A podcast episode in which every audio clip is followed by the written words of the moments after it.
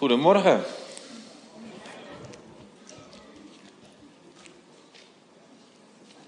Als de verwarming niet zo hoog staat, dan is het fijn dat de aanbidding in ieder geval hartverwarmend is. En ik heb ook een thermoshirt aan, dus ik ben oké. Okay. Ik heb vandaag, uh, ja, ik kom, hier al, ik kom hier al verschillende jaren, ik weet niet eens meer hoe lang, maar ik heb nu voor het eerst mijn gezin meegenomen. Jessica, zwaai eens even. Dat is de vrouw waar ik het altijd over heb. Dus het is echt waar wat ik over haar verteld heb. En mijn drie kinderen, Jente, Tijn en Veren, die zitten bij de kinderkerk. Of zondagschool. Ik wil graag met jullie lezen uit Eerste Samuel hoofdstuk drie. En het thema van vanmorgen is hoe God spreekt in donkere dagen. En uh, met donkere dagen bedoel ik niet de decemberdagen richting kerst. Dat zijn ook hele donkere dagen. Ik bedoel ook niet moeilijke dagen, dat je door een moeilijke tijd heen gaat. Maar ik heb het over een tijd van crisis voor een land, voor een volk, voor een geloofsgemeenschap. En in die donkere dagen roept God Samuel. En ik ga daar straks wat over vertellen, hoe hij dat gedaan heeft. Eigenlijk bestaat het preek uit twee delen. Ik wil eerst iets vertellen over die donkere dagen, over die tijd waar Israël in terechtgekomen was. En ook hoe dat met het geestelijk leiderschap in die dagen te maken had. En daarna wil ik je vertellen hoe God eigenlijk buiten de gevestigde orde om de kleine Samuel roept en hoe hij dat doet. En op de wijze waarop God hem geroepen heeft, vind je zoveel van zijn hart en zoveel van zijn karakter terug, dat het ook helpt om voor onszelf te kijken van, als God tot mij spreekt, hoe kan ik dan leren zijn stem te onderscheiden? Hoe kan ik leren zijn stem te verstaan? Want Jezus zei, mijn schapen herkennen mij aan mijn stem. En dat is wat we met elkaar mogen leren. Ik wil met jullie lezen Eerste Samuel hoofdstuk drie. De jonge Samuel diende dus de Heer onder de hoede van Eli. Er klonken in die tijd zelden woorden van de Heer en er braken geen visioenen door. Ik zeg het nog een keertje, want dit laat zien waarom het een donkere tijd was. Er klonken in die tijd zelden woorden van de Heer en er braken geen visioenen door. Op zekere nacht lag Eli op zijn slaapplaats. Zijn ogen waren dof geworden. Hij kon bijna niet meer zien. Samuel lag te slapen in het heiligdom van de Heer, bij de ark van God. De godslamp was nog niet gedoofd. Toen riep de Heer Samuel. Ja, hier ben ik, antwoordde Samuel. En hij liep snel naar Eli toe en zei, hier ben ik, u hebt me toch geroepen? Maar Eli antwoordde, ik heb je niet geroepen. Ga maar slapen. Toen Samuel weer lag te slapen, riep de Heer hem opnieuw. Samuel stond op, ging naar Eli en zei, hier ben ik. U hebt me toch geroepen? Maar Eli antwoordde, ik heb je niet geroepen, mijn jongen. Ga maar weer slapen. Samuel had de Heer nog niet leren kennen, want de Heer had zich niet eerder aan hem bekendgemaakt door het woord tot hem te richten. Ook dit is een sleutelvers. Samuel had de Heer nog niet leren kennen, want de Heer had zich niet eerder aan hem bekendgemaakt door het woord tot hem te richten. Opnieuw riep de Heer Samuel, voor de derde keer. En Samuel stond op, ging naar Eli en zei, hier ben ik. U hebt me toch geroepen? En toen begreep Eli dat het de Heer was die de jongen riep. Hij zei tegen Samuel, ga maar weer slapen. Wanneer je wordt geroepen, moet je antwoorden, spreek, Heer, uw dienaar luistert. En toen zeide, en de Heer, Samuel legde zich weer te slapen en de Heer kwam bij hem staan en riep, net als de voorgaande keren, Samuel, Samuel. En Samuel antwoordde, spreek, uw dienaar luistert. Een donkere tijd voor Israël.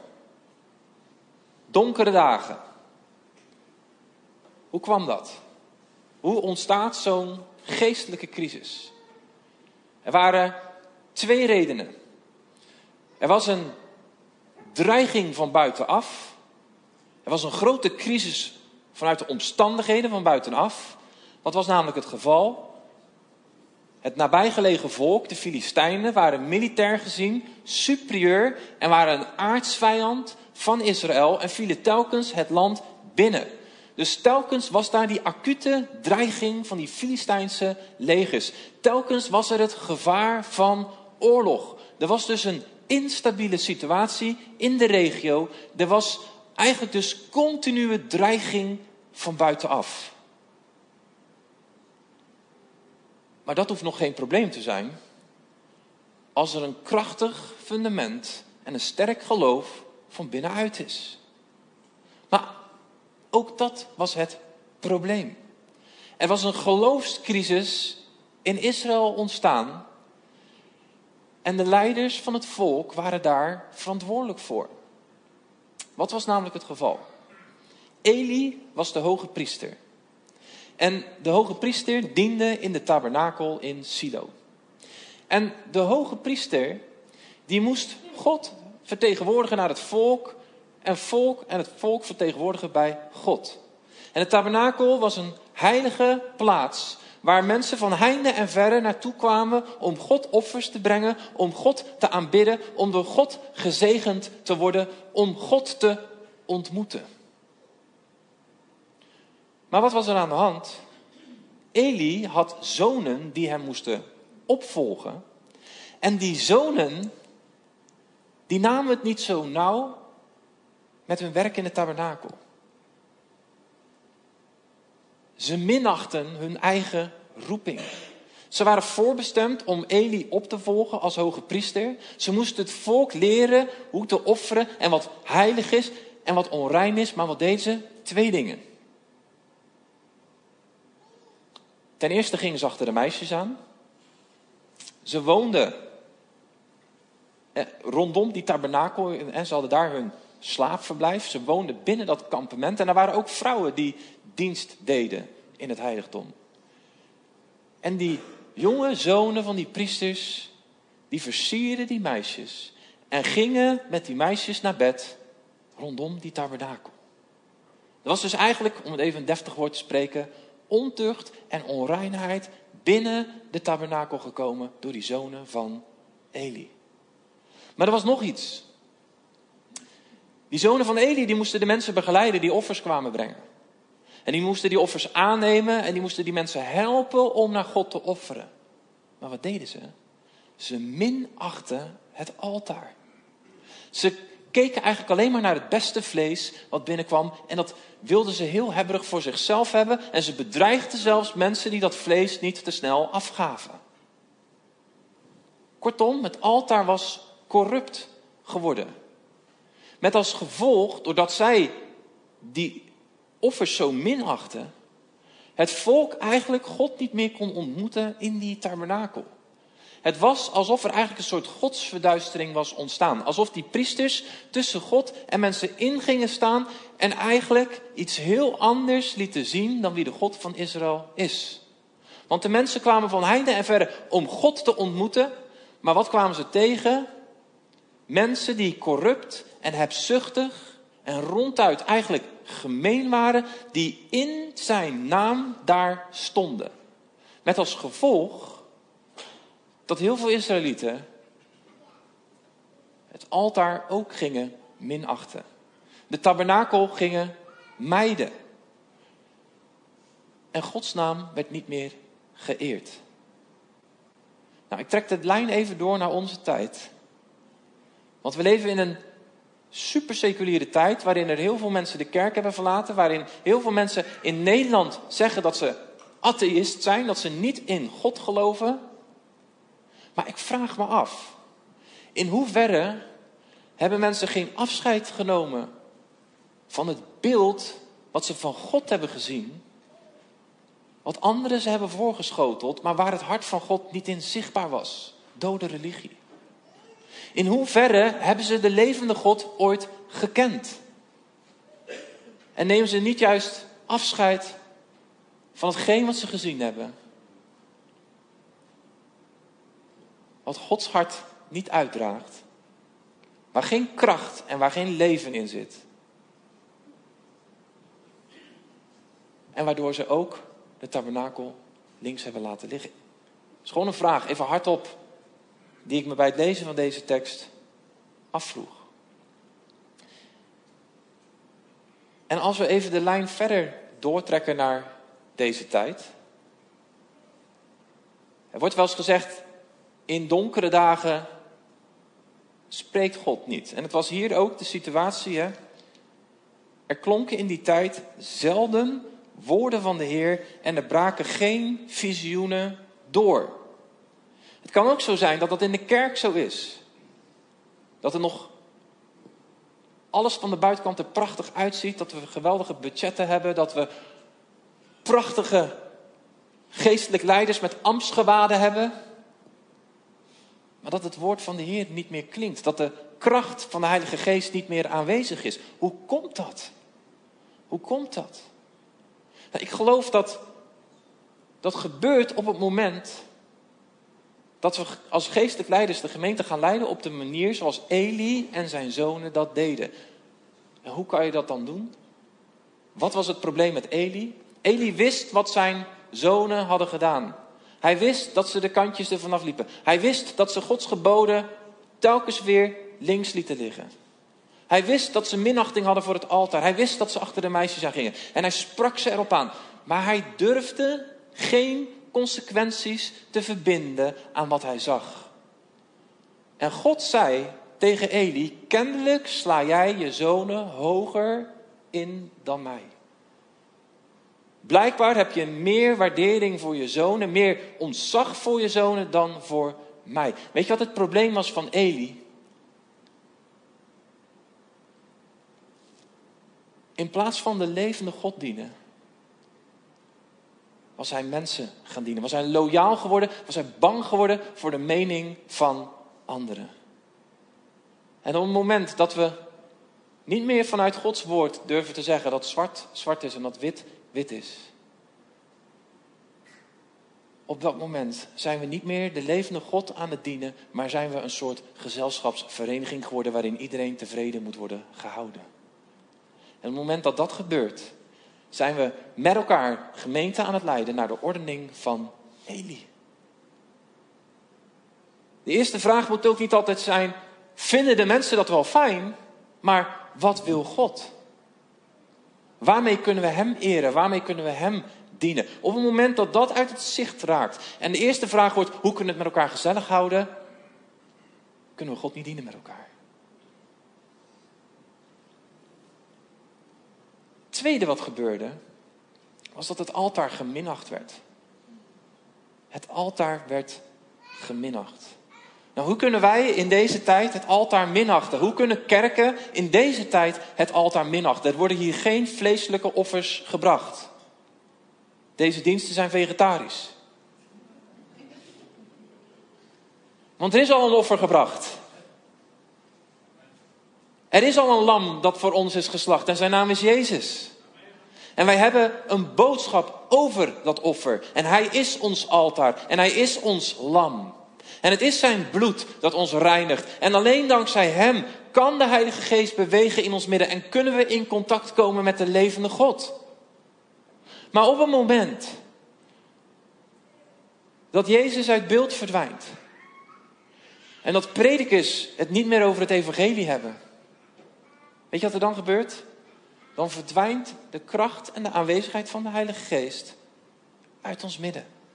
Dan vliegt de duif, ik zeg het even spreekwoordelijk, zo het gebouw uit. En er zijn zoveel kerken in Nederland waar het evangelie niet meer gepredikt wordt en vervangen wordt door een humanistische boodschap. En het is gezellig en het is mooi, maar er is geen kracht van de Heilige Geest. Ik heb theologie gestudeerd en heb les gekregen van docenten die me alles en nog wat konden vertellen over de Heilige Geest, over de drie-eenheid en hoe Karl Barth erover dacht en, en Jürgen Moltmann. Hartstikke interessant. Maar ze geloofden er zelf geen snars van. Ze zagen het gewoon puur als een interessante theorie waar je ook een andere interessante theorie tegenover kon stellen. Maar dat was geen levende realiteit in hun leven. En ze geloofden niet in de kracht van de opstanding. En er werden daar ook dominees opgeleid. En ze hebben fantastische dingen meegekregen. Ik heb daar ongelooflijk veel geleerd over de Bijbel. Maar die zelf het geloof in de levende God en in de opstanding van Jezus kwijt waren geraakt. En vervolgens gingen ze wel het land in om op de kansel te gaan staan. Geloof me, op het moment dat we dat doen met elkaar, bouwen we een kerk naar de ordening van Eli. En dat is een kerk waar het woord van de Heer zelden klinkt en waar geen visioenen doorbreken.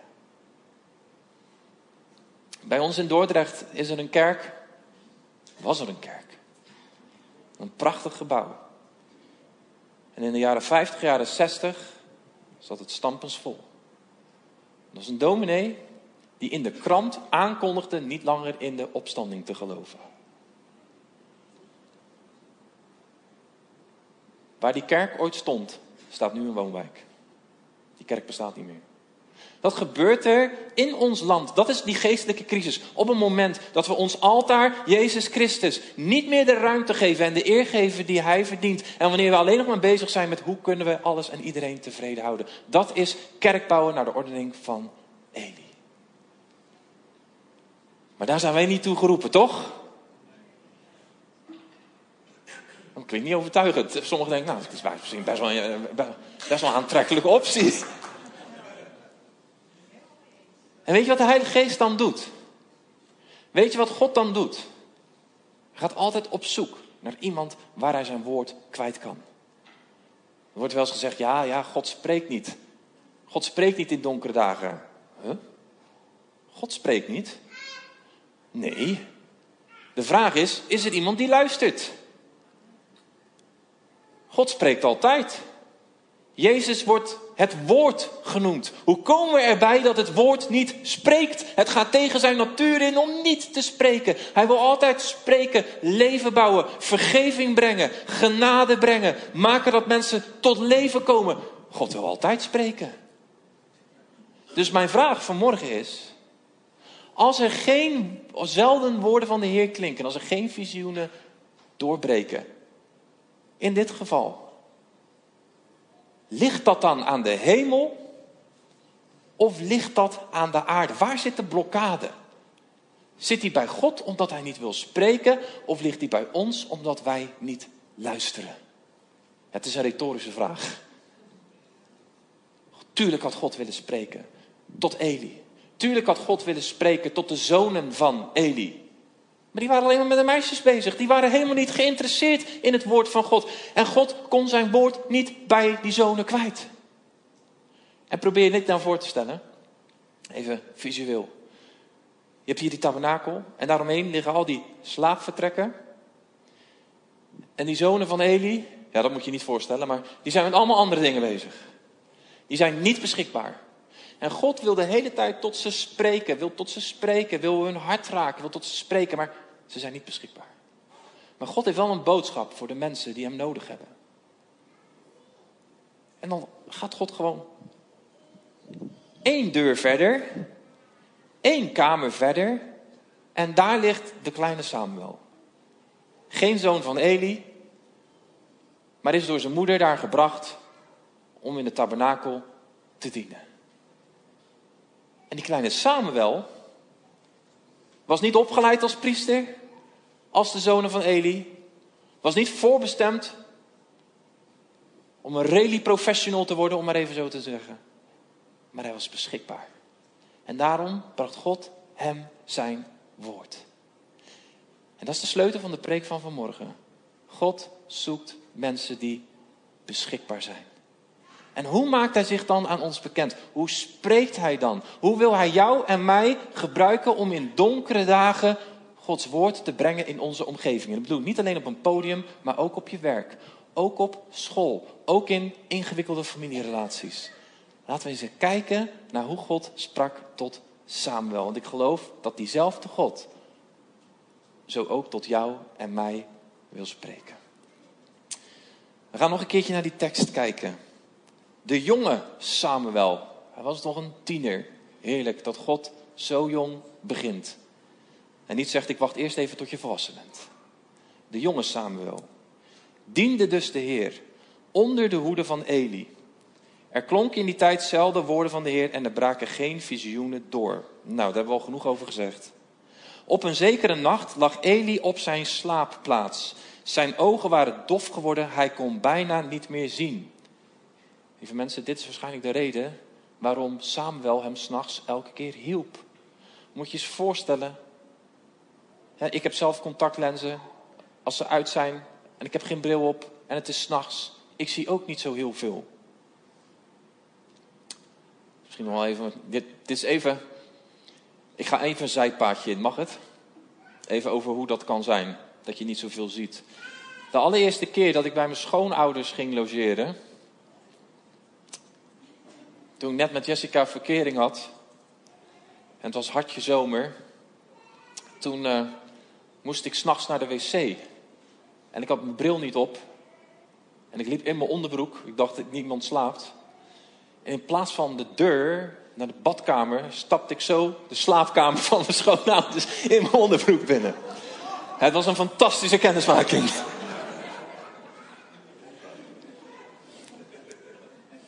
Maar het is heel kwetsbaar als het donker is en je weet niet waar je bent. En die arme Eli, en ik kan me voorstellen, hij was al de negentig gepasseerd. Waarschijnlijk had hij ook last van zijn prostaat. Die man die moest gewoon geholpen worden. En die kleine Samuel die ging elke keer eruit om hem te helpen. En daarom was hij ook zo alert. We gaan even een stukje verder lezen.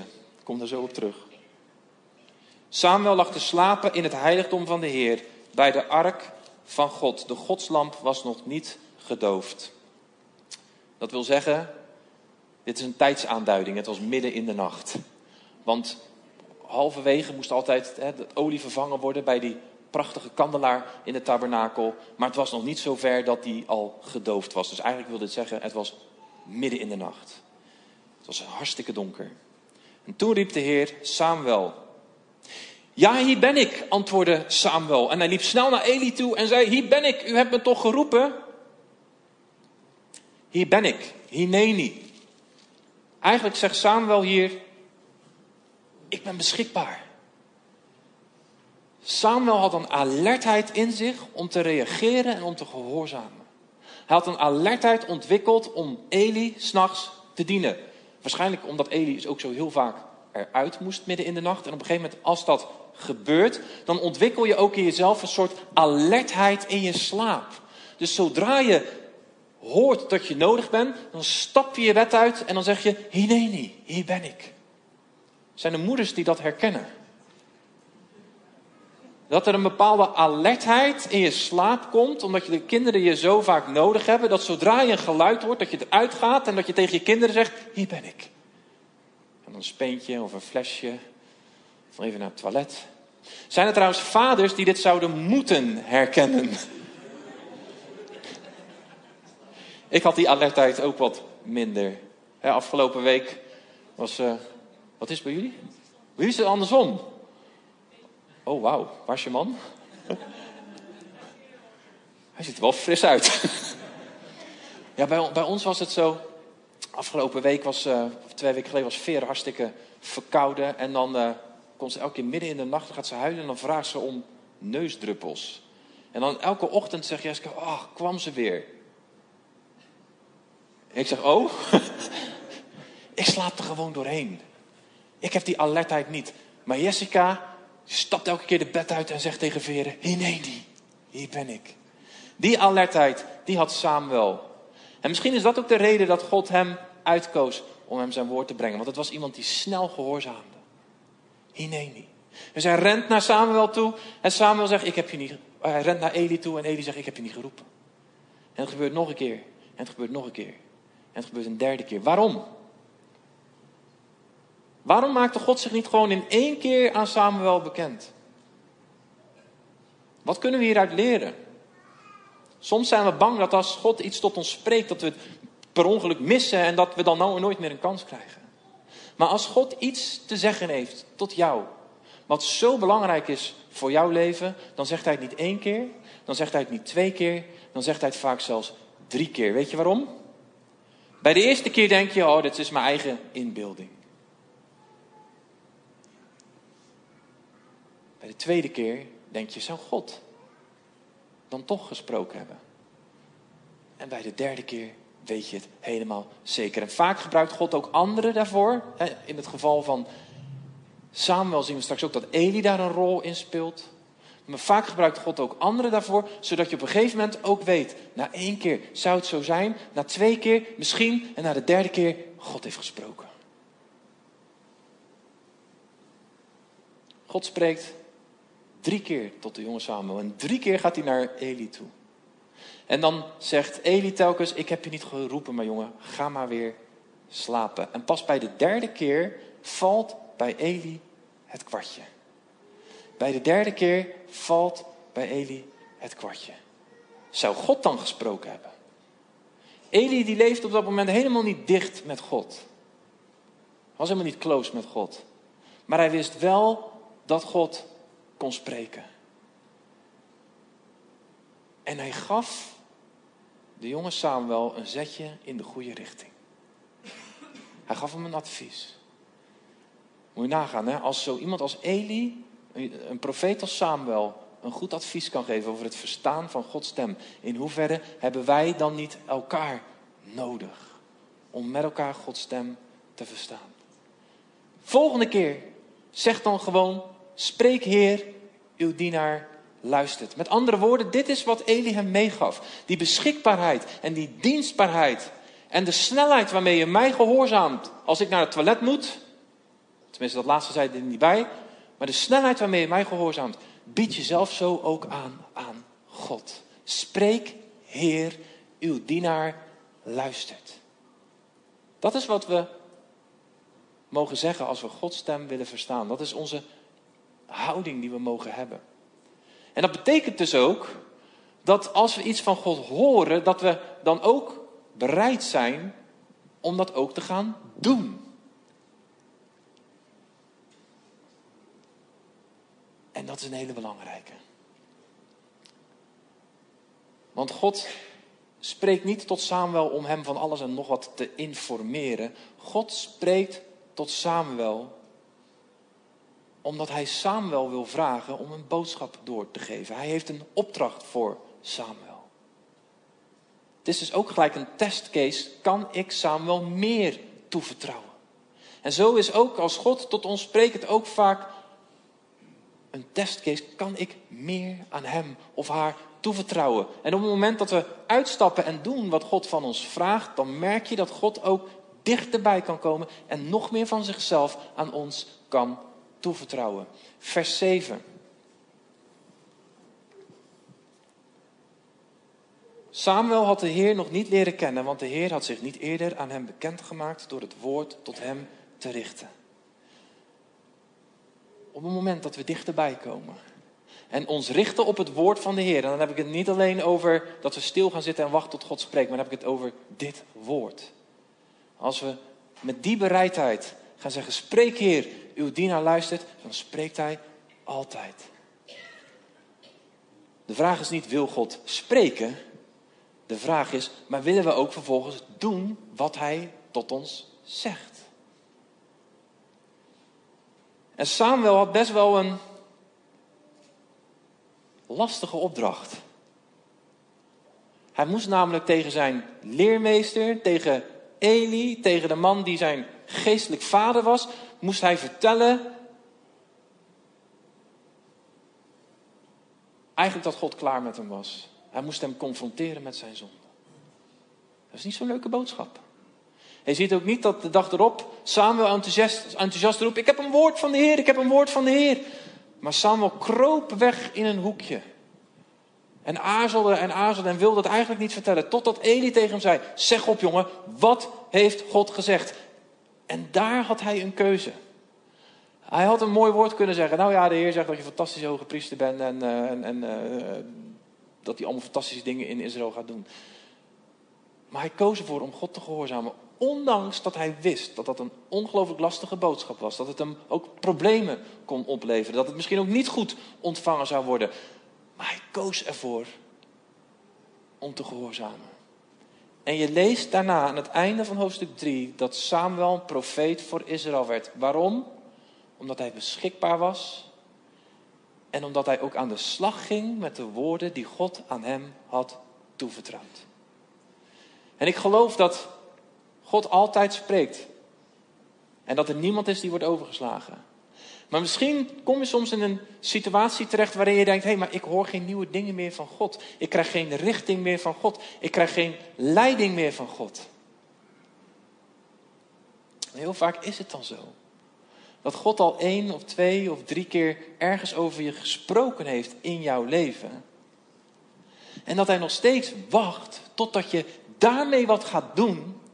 zodat hij je weer ook opnieuw iets kan toevertrouwen.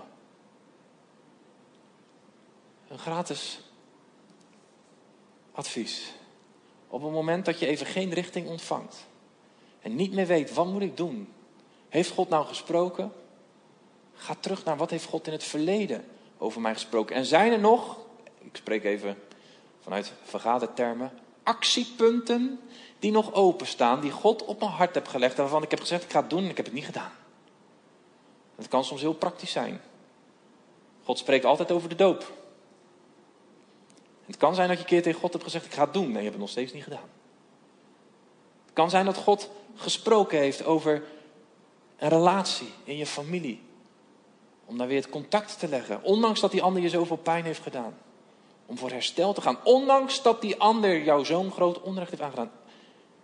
Het kan zijn dat God daarover gesproken heeft. Meerdere keren. En dat je het om begrijpelijke redenen hebt laten liggen. Maar op het moment dat je wil dat God je meer kan toevertrouwen... dan is het belangrijk dat we leren hem ook te gehoorzamen... als we weten dat hij tot ons gesproken heeft. Ik wil nog één ding meegeven over hoe God dan spreekt. Dit is het mooiste van vanmorgen. Samuel is beschikbaar. En kijk eens hoe God spreekt. Het helpt ons zo om hier naar te kijken, om zijn stem te onderscheiden van al die andere stemmen. En de Heer kwam bij hem staan en riep, Samuel, Samuel. Die God die troont in de hemel, die door miljoenen engelen aanbeden wordt. Die God die het heelal geschapen heeft, voelt zich niet te min om in de slaapkamer van een tiener te gaan staan en hem persoonlijk bij zijn naam te roepen. Wij dienen een persoonlijke God. God is nooit te groot om dichtbij te komen en jouw naam te roepen. Hij treedt in relatie met jou en met mij. En hij laat daarmee zien, ik ken jou. Ik hou van jou. Ik heb jou gemaakt. En dit is het verschil tussen de stem van God en de stem van de vijand. Die zich voordoet als de stem van God.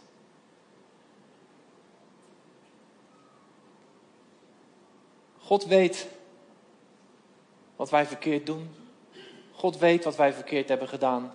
God weet alles van ons. Hij kent onze zonden, maar hij roept ons altijd bij onze naam. Bij wie we mogen zijn. Voor zijn aangezicht. De vijand. Die kent je naam. Die weet wie je bent. Maar hij spreekt je altijd aan. Op je zonde. Op je falen. Op je gebreken.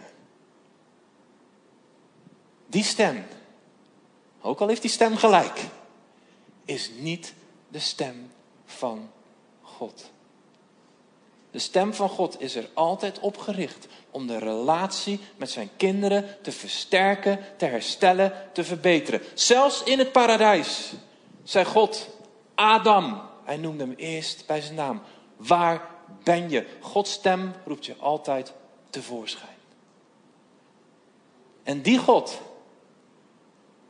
die zich niet te groot voelt om in de slaapkamer van Samuel te komen staan, om zijn naam uit te roepen.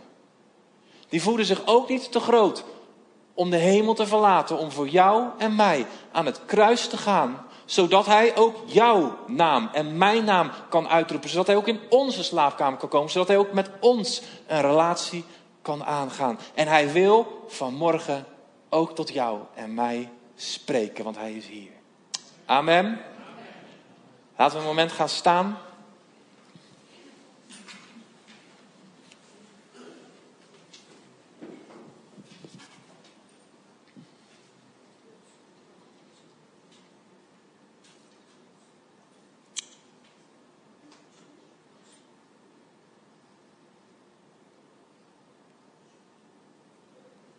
En laten we ons richten tot die levende God.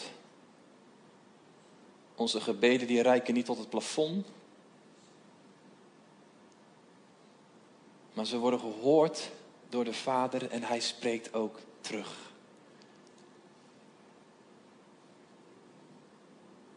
Tot ieder van ons. Vader, dank u wel voor uw woord. Dat u altijd wil spreken. Ook in donkere dagen.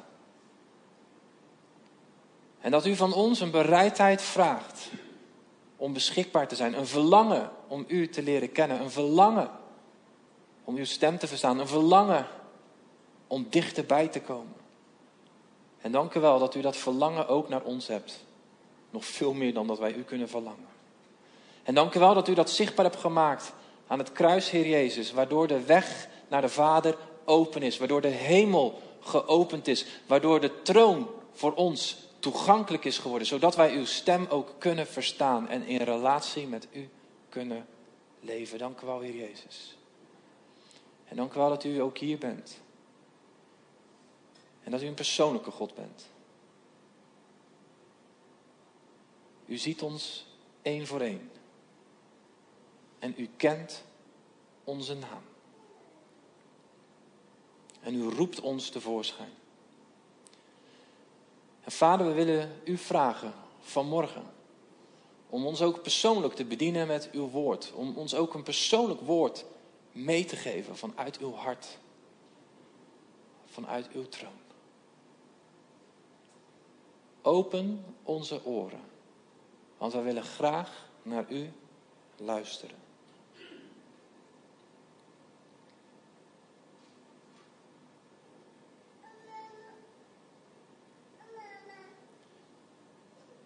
Het kan zijn dat de Heilige Geest een naam bij je naar boven brengt en je vraagt om daar iets mee te gaan doen. En je weet vaak, heel vaak, zelf ook wat dat dan is. Het kan zijn dat er nog iets open staat waarvan de Heilige Geest zegt, dit zou je toch gaan doen. Laten we dit samen aangaan. Zodat de weg vrij wordt, zodat je meer van mij mag en kan ontvangen.